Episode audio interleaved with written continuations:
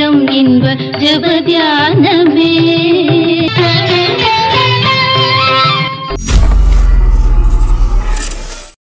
ஆண்டவராகிய இயேசு கிறிஸ்துவின் இணையற்ற நாமத்தில் வாழ்த்துக்கள்.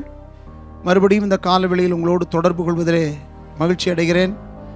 நாம் ஆராதிக்கும் தேவன் பரிசுத்தம் உள்ளவர் தீமையை காணமாட்டாத சுத்தக்கண்ணன். இன்றைக்கு தியானிக்கப் போகிற வசனம் எவிரையர் பனிரெண்டு பதினாலு. யாவரோடும் சமாதானமாய் இருக்கவும் பரிசுத்தம் இருக்கவும் நாடுங்கள். பரிசுத்தம் இல்லாமல் ஒருவனும் கர்த்தரை தரிசிப்பதில்லையே. இந்த வார்த்தையில் முதல் பகுதியை பார்க்கலாம். பரிசுத்தம் உள்ளவர்களாக இருக்கவும் நாடுங்கள்.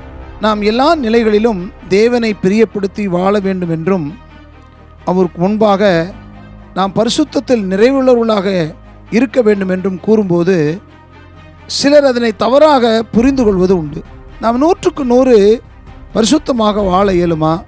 தேவனை பிரியப்படுத்துகிற அளவுக்கு நாம் பரிசுத்தத்தில் முழுமையடைந்து முடியுமா? என்ற கேள்வியை அவர்களை குடைந்தெடுக்கும் என்று சொன்னால் மிகையாகாது. இந்த உலகத்தில் வாழ்கிற எவராலும் நூற்றுக்கு நூறு பரிசுத்த நிலைகளில் வாழ்ந்துவிட முடியாது. பரிசுத்தத்தில் யாரும் பூர் பரிபூர்ணர்கள் அல்ல.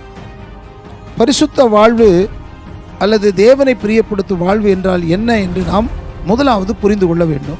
நம்முடைய வாழ்க்கையில் அனைத்து பகுதிகளிலும் பரிசுத்தமாக வாழ வேண்டும் என்ற குறிக்கோளுடனும் அது சார்ந்த விருப்பத்துடனும் அதற்காக இயன்ற பிரயாசத்தை மேற்கொள்வதே பரிசுத்த வாழ்க்கையாகும்.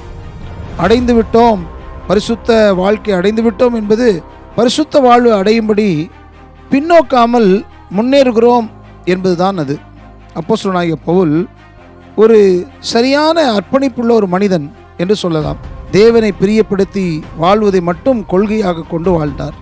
ஆனால் தான் லக்கை எட்டிவிட்டதாக கூறாமல் லக்கை நோக்கி தொடர்வதாக நிருபங்களில் கூறுகிறார். லக்கை நோக்கி நான் தொடர்கிறேன் என்று எழுதுகிறார். ஒருவர் பரிசுத்தமாக வாழ்கிறார் என்றால் அவர் துளிகூட தப்பு தவறு குறை குற்றம் இல்லாமல் வாழ்கிறார் என்பது அர்த்தமல்ல.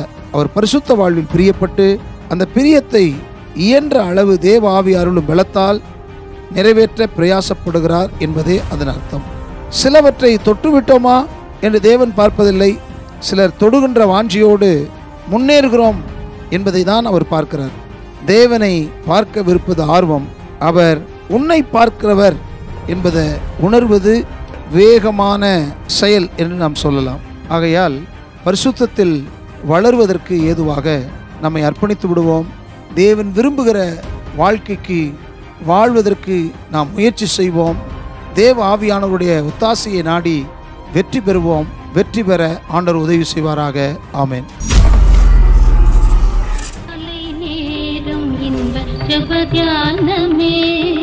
கருணை பொற்பாதம் காத்திருப்பேன். அதிகாலையில் அறிவை உணர்த்தி அன்போடு ஏசூதினம் பேசுவார். காலை நேரம் இன்ப ஜபத்தியானமே